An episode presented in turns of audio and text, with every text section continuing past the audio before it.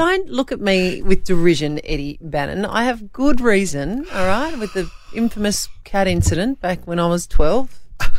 Anyway, weed on my bed. Um, you think I should get one? Absolutely. Right. And so- Nothing teaches you more about life than a cat. Uh, should be on a t-shirt. but, uh, that's. That's good. But we were having this conversation and said, well, if we do, we'll go down the path of getting a rescue cat. And Caroline Jones actually called up. Now, she's from the RSPCA. She's a media relations manager. Caroline, good morning. Good morning, Ali. Look, we've just actually been talking. Have you guys got a lot of cats that are older that need homes? Is that what you're seeing? We do have a lot of cats that, are you know, in their senior years. We'd say any cat over seven we'd regard as in senior years, but we've got quite a few cats that are over, well, 12. So they really are getting up there. If you could convert that to human years, they're in their, their 70s and 80s, and some cases even in their 90s. Okay. So why? I mean, is it just that everybody goes for the cute kitten and these guys are being left on the shelf, so to speak? Yes, yes, that that's what happens. You know, it's very hard for the oldies to compete with those kittens that are Oh, man. so Caroline. entertaining. Good, te- Mm. tell us about it. yes.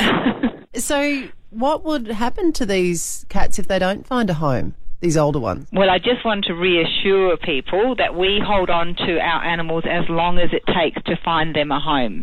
So, so long as they are in good health, if they've got uh, health conditions that are manageable and they've got quality of life, then they are kept in our care as long as it takes. We had one cat with us for over 800 days. I think that was our record. Oh wow! Yes, So yes. uh, two years with you over two Yes. two years. Gosh. It's um, a legacy of previous practices where people think, oh, okay, so if they get to capacity, then unfortunately those animals are euthanized. That's not the case. Okay. That doesn't happen. Every animal finds a home. It just takes a bit longer, particularly for our older ones. Well, you know what? I think it's time that we champion the older. You know, the older cat. Because for any one of us, I'm looking at you, Ed. and no, but like, you know, you feel like you get passed over as you get older, don't you? And then I think for women, we become invisible at a certain age. And maybe that's what's happening to the cats. Yeah. They get to a Yeah. certain age and they almost become invisible because Yeah. the cute little kitties take all the attention. Yeah, but I think that also anybody who's owned an older cat or adopted an older cat will come to know there's a lot of advantages of an older cat over a kitten. Starters, they don't need as much supervision. They are pretty independent. They've got they've got a bit of emotional maturity and, and they just get on with lives, occupy themselves while you're at work and don't cause as much trouble as the kittens do. And yeah, you just know you know what you're getting when you adopt an older cat and you know all their quirks. I genuinely feel like you're talking about me.